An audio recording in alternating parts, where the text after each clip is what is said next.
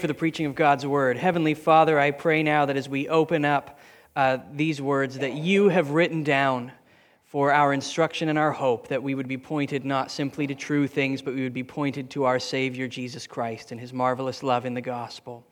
Pray this in his name. Amen. Please take a seat. Turn to Mark chapter 9. I want to start by asking our kids and our students. When I was in school, the teachers at the time were really into this wacky idea, and I don't know if they still are. It's called learning styles. Do they still talk about learning styles? They would, that meant that the teacher would teach something the normal way, which was to tell you the lesson, and then they would teach it again by showing it to you for the people who learned better through pictures, and then they teach it again with activities for the people who were better. So you learn the lesson 26 times so that everybody learned it the way that they were used to learning. And I thought that was silly until I realized that my learning style is definitely song, right? If you want to remember something, you learn it through song. I can't remember most of my history class, but I know that at Waterloo, Napoleon did surrender. Now, I might think this idea is silly, but if you look in Scripture, when God has something really important to teach his people, he doesn't just say it, he shows it. He teaches them by giving them things that they can see and they can touch. The temple, sacrifices, circumcision, those were all gifts that God gave his people so that they could learn the things that he had spoken to them, the words that he had told them. And there's a few big moments in history where God even goes so far as to show his people himself, when he is teaching them something incredibly profound about himself. He manifests himself so that they can see that and learn that. Think about the glimpse of his glory that Israel got on Mount Sinai, the fiery cloud from which God gave his law. Think of when Elijah was hopeless. He thought God's people were doomed, and God took him out into the wilderness and gave him a glimpse of his glory to remind Elijah, I am still keeping my promises. Now, last week, we heard Jesus teach a really big lesson. Jesus taught his apostles the big lesson. If I am the Messiah, the anointed king who has come to save, that means, Jesus says, that I am going to die to save my people and rise again. And we saw how big a lesson this was in the apostles' response. They loved that Jesus was the Messiah. They weren't quite ready to get on board with that meaning that he was going to the cross.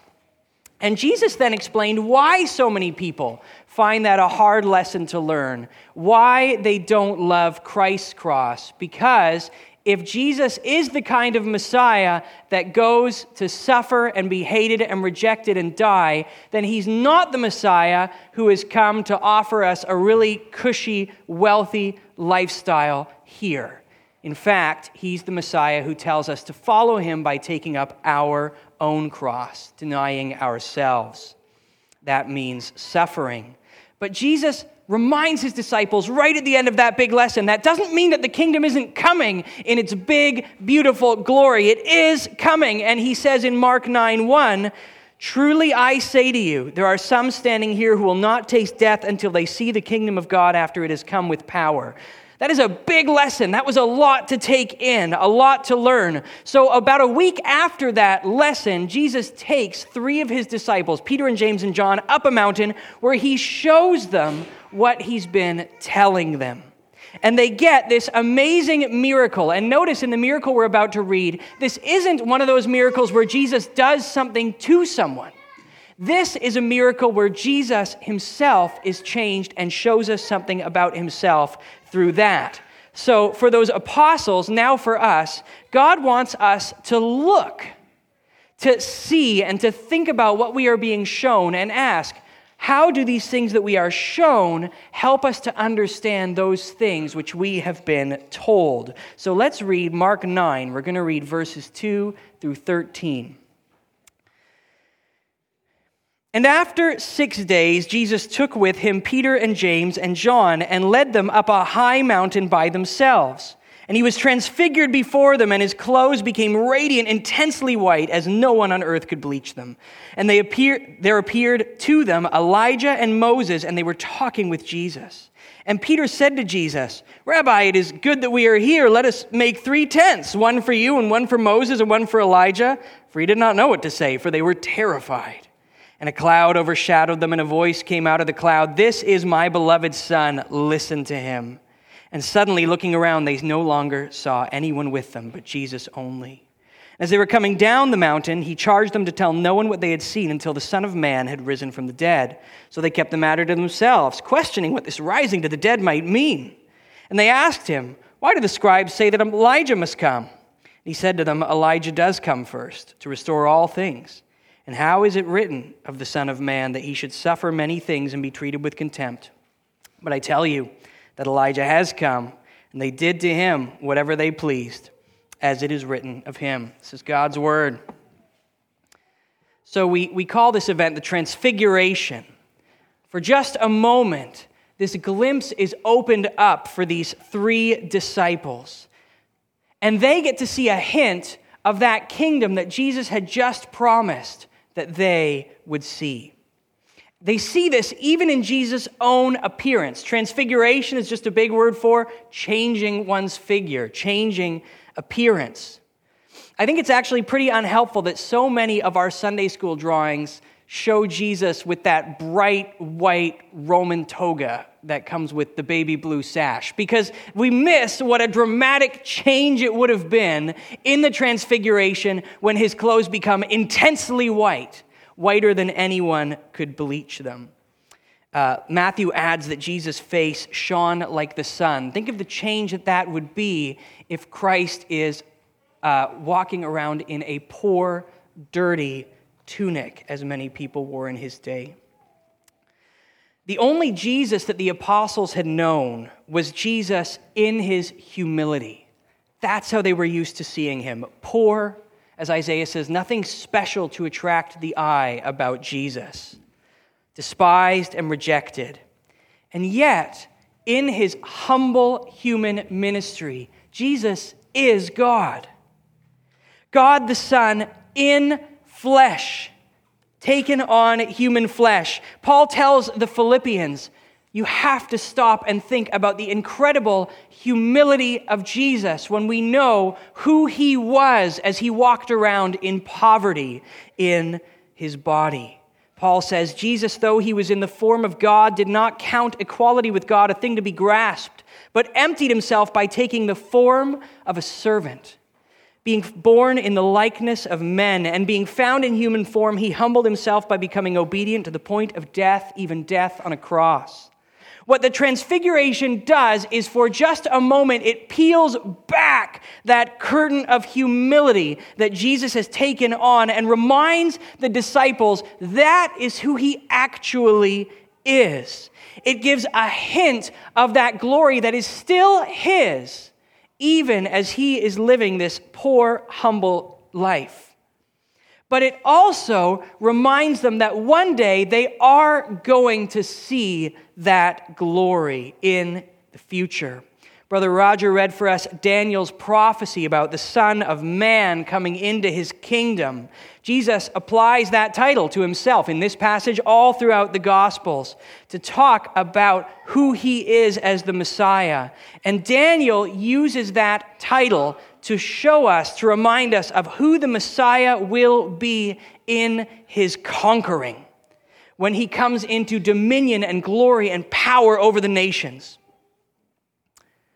Even though the apostles can only see Jesus as this suffering servant, he is, even then, the conquering king. And that's our first point this morning. The Transfiguration shows that Jesus is the conquering Son of Man.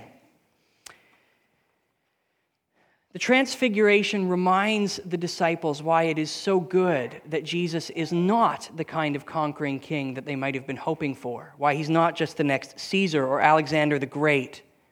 Paul continues to explain to the Philippians that it is because Jesus was the king who humbled himself. Because he was the king who took the form of a servant, because he was humble even unto death on a cross, therefore, says Paul, God has highly exalted him and bestowed on him the name that is above every name, so that at the name of Jesus every knee should bow in heaven and on earth and under the earth, and every tongue confess that Jesus Christ is Lord, to the glory of God the Father.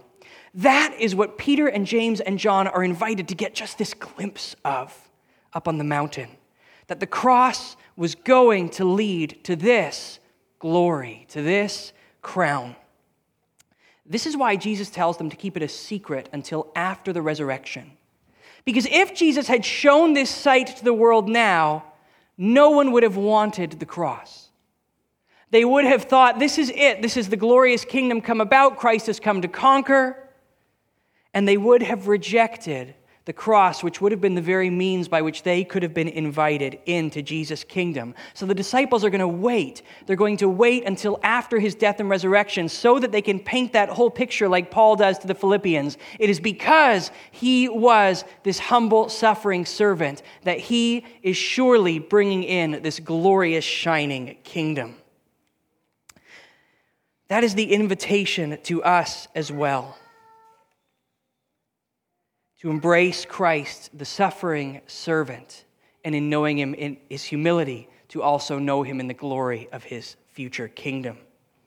Moses and Elijah come, and they play a part in showing that kingdom as well, what that future kingdom will be like. It's going to include all the people going back through the whole history of God's people, a kingdom where all of God's heroes will be there, all of the saints from the Old and New Testament, and everyone through history gathered around, and at the center there will be Jesus, and they will all be giving glory to him.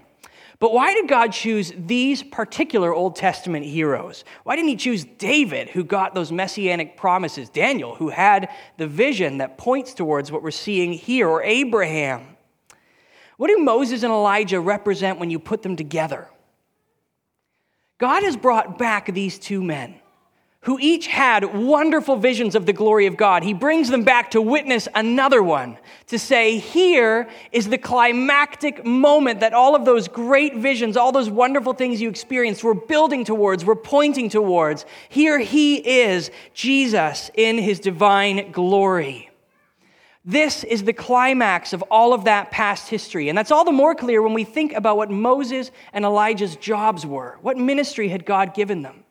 Moses gave the people the law. Elijah was the most powerful of the prophets. To use a big word, Elijah was the prototypical prophet. He was the prophet that could stand in to represent all the prophets based on the power and spirit of his ministry. So when you put Moses and Elijah together, they're standing there to represent their different ministries. Beside Jesus is standing the law and the prophets. And what did God's people mean when they talked about the law and the prophets in Jesus' day? The scriptures. Yeah, they were talking about the scriptures. So standing next to Jesus are not just two representatives of the history of God's people, but the representatives of God's scripture. And they have come to point to Jesus in his glory, to say, this has all been building up to now. So that's our second point, that Jesus is the long-awaited hope of God's people, the climax of their history, the purpose for their scriptures. It's always Jesus.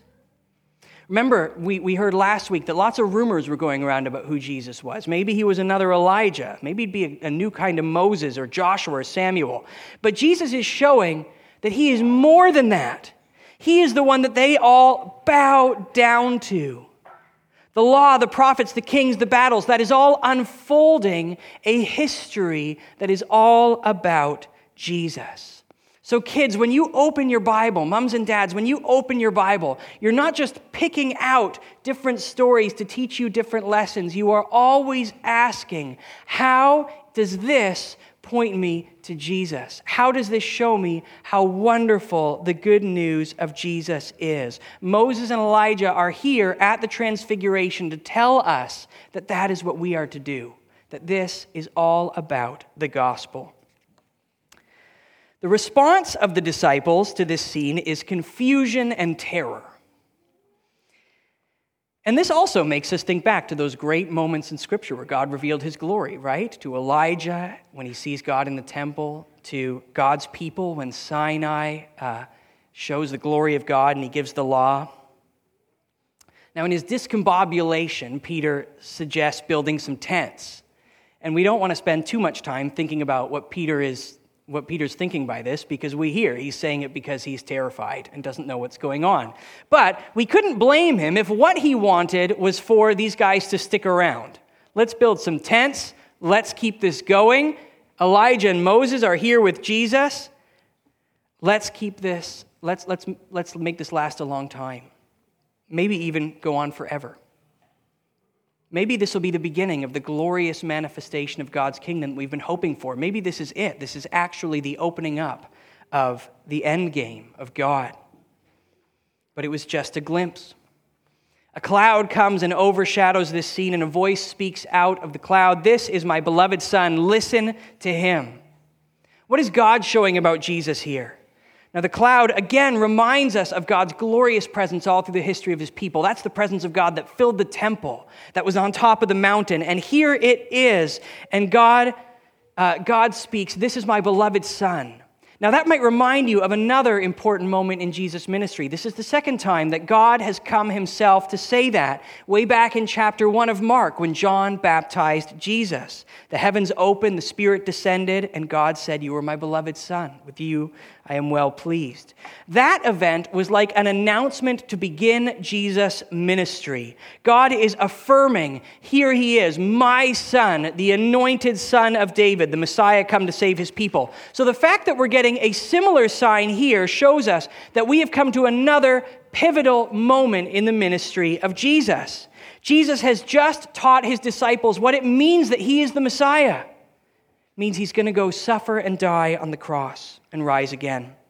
In a way, Jesus' ministry is starting to turn towards its goal, to look towards the cross.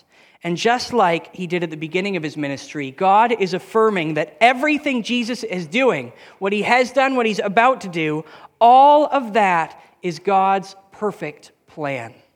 It's our third point. Jesus is faithful to his Father's plan. Mark has shown us and will show us the disciples wrestling, trying to figure out and understand what it could mean that the Messiah has to go and suffer and die and rise again. And God, in a sense, is speaking into that confusion. He's responding even to Peter's rejection in the previous passage where Peter says, "No way you're going to die." God speaks from the heavens and says, "Listen to him. Listen to Jesus. Listen to what he says he has come to do and trust him." That is the plan. That is God's plan. The plan that God has had since the days of Elijah, who is here. The days of Moses, who are here. Luke even tells us that they came and were talking about Jesus going to Jerusalem. They are here to say, yes, the death and resurrection of Jesus is not plan B or C. It is God's perfect plan for history, that his Son would die and rise again. That amazing moment, this moment, the transfiguration on the mountain, it brings together the past of God's people. It brings together the future in this glimpse of the kingdom, and it points all of it at Jesus on his way to the cross. The Father is showing these apostles the death and resurrection of Jesus. Everything before that, that's what it was leading to. The death and resurrection of Jesus, everything after that, that's what has come from that moment. Here is the climax of history. And the only rival will be that final moment where this glory extends everywhere and everything that the cross has meant comes about fully. When this transfiguration, when this glorious sight disappears and the apostles are left alone, Jesus is still there. But none of those things that the transfiguration declares have gone away. They can't see them, but the lesson is still true. Here is Jesus, the hope of the law and the prophets. Here he is, the temple, glorious presence of God with them. Here he is, divine, glorious God in human flesh. All of it is still true of Jesus. And even as we do not see his human flesh, all of it is still true of him today. The conversation as they go down the mountain shows that the disciples are still struggling to understand what has happened. When Jesus says, don't share this until after the resurrection of the Son of Man, they ask each other what it means. And then come up with the question, why do the scribes say that first Elijah must come? Now, the commentaries tell us that at this time there was lots of discussion and debate about the prophecies that Elijah would precede the coming of the Messiah on the day of the Lord, and that day might be a day of general resurrection of God's people. This discussion and debate was largely based on Malachi chapter 4, where Malachi says, behold, I will send you Elijah, the prophet, before the great and awesome day of the Lord comes.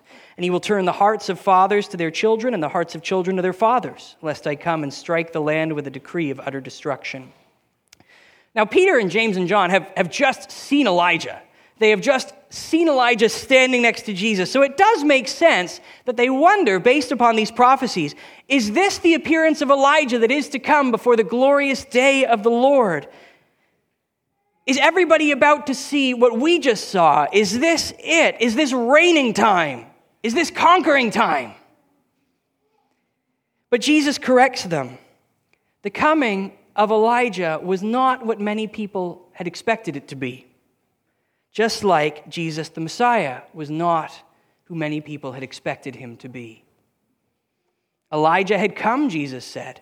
He'd come before the Messiah, but it wasn't a glorious revelation of worldly splendor. It was a humble ministry. He was hated by men and suffered. Luke makes it clear that the disciples understood from what Jesus said that he was talking about John the Baptist, who came in the spirit and the power of Elijah before Jesus. John's ministry was very much like Elijah's. Perhaps they should have seen that more clearly, driven out into the wilderness, hated and opposed by God's people, proclaiming repentance. The apostles, they haven't learned this yet.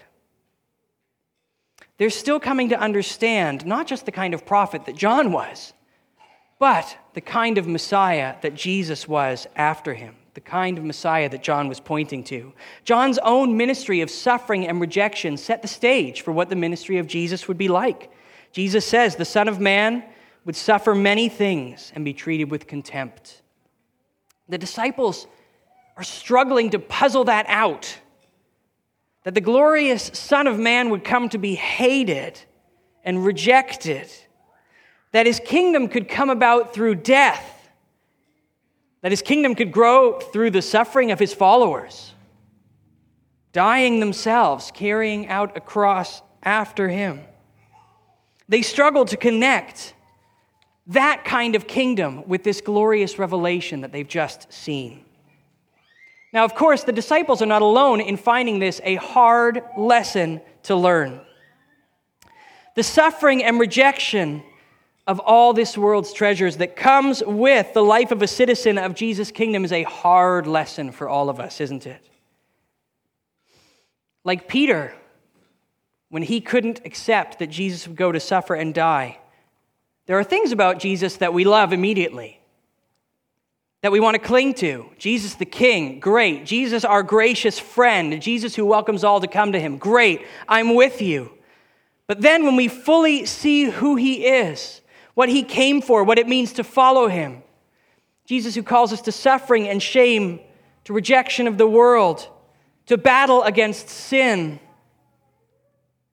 That might be too much. Either we reject Christ entirely or we try and get rid of those things. Can I change who Jesus is? Can I pick and choose the type of Messiah that he will be? Take the parts I like and run from the things about Jesus that I can't bear. And this is, of course, where false teachers thrive in the church, particularly when the church is facing fear of seasons and suffering and rejection. They come and they say, don't worry. We can turn Christ and the gospel into something that doesn't require us to run from our sin, that doesn't tell us we have to lay down our idols if we want to be a part of this kingdom, that the road to glory isn't a road through rejection and suffering. Jesus, the compassionate, welcoming Jesus, would never want you to do anything hard, would never want you to give anything up, would never say that you were wrong. The apostles combated those same lies just like we do today. Derek mentioned last week the many prosperity preachers. A very popular preacher named Andy Stanley just preached a sermon in which he said that for many people, God's view of marriage is not sustainable. So they are forced by their own desire for love and companionship to do what they themselves acknowledge the Bible says is wrong. Stanley says that teaching otherwise, if you try and teach what Scripture says to these people, they'll leave the church. He quite famously recently also said we need to unhitch ourselves from the Old Testament. Again, because if you preach these parts of Christ, these parts of God, people won't come. Andy Stanley believes a gospel that includes self-denial and suffering and the loss of this world is too repugnant to be accepted, too embarrassing. He loves the welcoming Jesus, the Jesus that offers rest, the Jesus that calls people to come to him. He hates the Jesus that preaches sin and repentance, the need to be born again and made new, the call to suffer. That's a very popular preacher. It's a very popular lie. What did Peter do when he saw the church threatened by lies like this? He told the church about what he saw up on that mountain. He reveals it to us. 2 Peter 1, 16 and 17. For we, that is the apostles, we didn't follow cleverly devised myths when we made known to you the power and coming of our Lord Jesus Christ, but we were eyewitnesses of his majesty.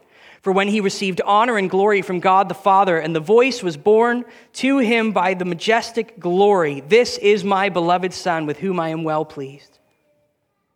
Why, says Peter, should the church listen to the gospel? Why should we accept the apostles' teaching, all of it?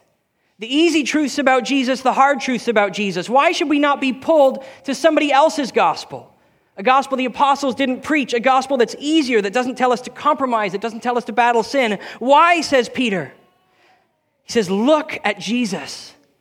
Don't look at the Jesus that you made, your little Frankenstein that you've composed to look as much like you as possible, to say all the things that you wanted him to say, to not say any of the things that you would have found difficult or offensive. Look at the real Jesus and look at who he is. He is the Alpha and he is the Omega. He is the hope of God's people. He is the culmination of all of history. And yes, he has come to suffer and despised and be hated and rejected and die. And he did that so that if we follow him, we are welcomed into that radiant glory forever and ever and ever. Peter tells us,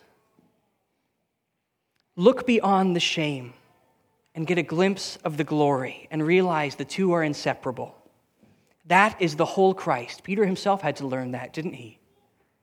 He had to learn that the cross comes before the crown, that it is the necessary road to the crown, both for Christ and for Christians after him. So he and we can embrace the cross. We can even embrace suffering like Jesus did because we know the glory and the joy that that cross brings about. Just like the author of Hebrews says, since we're surrounded by so great a cloud of witnesses, let us weigh aside every weight and sin which clings so closely. Let us run with endurance the race that is set before us, looking to Jesus, the founder and perfecter of our faith, who for the joy that was set before him endured the cross, despising the shame, and is seated at the right hand of the throne of God. At the transfiguration, the apostles got to peer into the joy that was set before Christ. And then, as witnesses, they get to extend that to us and say, this is our joy as well. This is our hope, so that we can follow Christ in the race. This is why we set aside every weight, why we set aside sin, even as it tries to cling to us. And don't forget that what they saw on that mountain was just a glimpse. They saw the face of Jesus shining, but John will one day say that in Jesus' eternal kingdom, there won't even be any night. They will need no light or lamp or even sun, for the Lord God will be their light, and they will reign forever and ever. One day, the glimpses of the transfiguration are just going to explode all over creation in the kingdom of Christ. Put that before your eyes. When you are struggling with the idea that you might have to give up the treasures of this world that moth and rust can destroy and thieves break in and steal. Put this before your eyes when you are feeling tempted to sin and you try and tell yourself that God's word is unsustainable, that you might have to pick and choose. Put this before your eyes when you're trying to hide your guilt and your shame. Put your eyes on this glory when you are afraid of the consequences of holding to the gospel amidst your unbelieving family and friends. Put your eyes on Jesus, all of him, beginning and the end, the point of the past and the future. Jesus was himself willing to set aside his place in glory and live a humble and poor life, hated and despised, to die, to ensure that this kingdom would be established and that it is one that you are invited to share in. You can be there with Moses and Elijah and all those saints in history who trusted in God's salvation, gathered around Jesus in his glory, even sharing in that glory. So embrace Christ. Embrace all of him. Don't run from anything that he is and anything that he says. Listen to what he has said and know all of who he is. See him in his suffering so that you might see him in his future glory. John, after his witness to the transfiguration, exhorts us this way, "Beloved, we are God's children now, and what we will be has not yet appeared. But we know that when he appears, when this glory appears over all creation, we shall be like him, because we shall see him as he is." That is your hope if you trust in Jesus.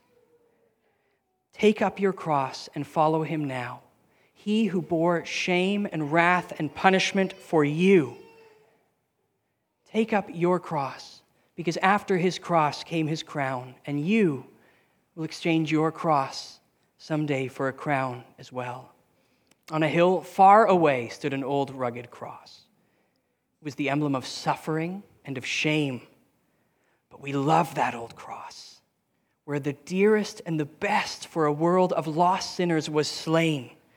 To that old rugged cross we will ever be true. Its shame and reproach we will gladly bear. And then he'll call us someday to our home far away, where his glory forever we'll share. So we'll cherish the old rugged cross, till our trophies at last we lay down. We will cling to that old rugged cross and exchange it someday for a crown. Now, before he went to that cross, Jesus gave us another wonderful object lesson, a visible sign, so that we could see what he had been teaching. Less outwardly miraculous, but one that we are meant to be able to hold on to and repeat when we gather together, so that we can put our eyes upon the truth that we have heard in the gospel. The Lord's Supper is a gift to help us to cling to that hope and to persevere in the gospel, even in suffering and self-denial. Some of us who are sharing this supper will do so in pain and loss. Some of us are feeling the struggle against sin. Some of us might be experiencing the cost of holding on to the gospel right now, as friends and family members reject it. That's why Christ gave it to us to take together, to remember, to hold on to together, to gather around his table in hope of the day when our faith becomes sight, when the things glimpsed at are everywhere. Now, if you are not yet a Christian, if you are not yet united with Christ's body by joining a gospel-preaching church in membership, then don't take the supper with us. This is a reminder of the body of Christ broken for us to nourish us. It reminds us that through his death and resurrection, we are united to him as his body, and the church becomes the body of Christ. So if you are separated from Christ or from his body, the church, don't join at this table. Repent and believe in Christ. Trade your own glory, your own kingdom for this infinite glory of Jesus' kingdom that was yours, that could be offered to you when he took the punishment that you deserve and died and rose again. And then you will one day join with this body of believers, join with them in membership as a part of his family, a part of his body, and then you will join us at this table. But if your hope is in Christ and you're a member of a gospel-preaching church, any gospel-preaching church, not just ours, then let's receive this gift together. Let's take this visual sign to hold on to hope for the day when our faith becomes sight. I'd like to call the elders, worship team forward as we pray. Heavenly Father, thank you for this gift that Christ gave of allowing us to see the truths of the gospel. Father, our faith is not yet sight, but we have the testimony of those who have seen and told us where this is going. And Father, I pray that the future infinite glories of Christ that we have only glimpsed at would be sufficient for us to hold on to suffering today. But more than that, that we would look at that cross where those glories were all one, and one even for the worst of sinners, so that every single one of us here, no matter what we have done or who we are, might have a place in his kingdom if we simply trust in Jesus. Father, I pray that we would hold on to that hope until he comes and our faith is made sight. Pray in Jesus' name, amen.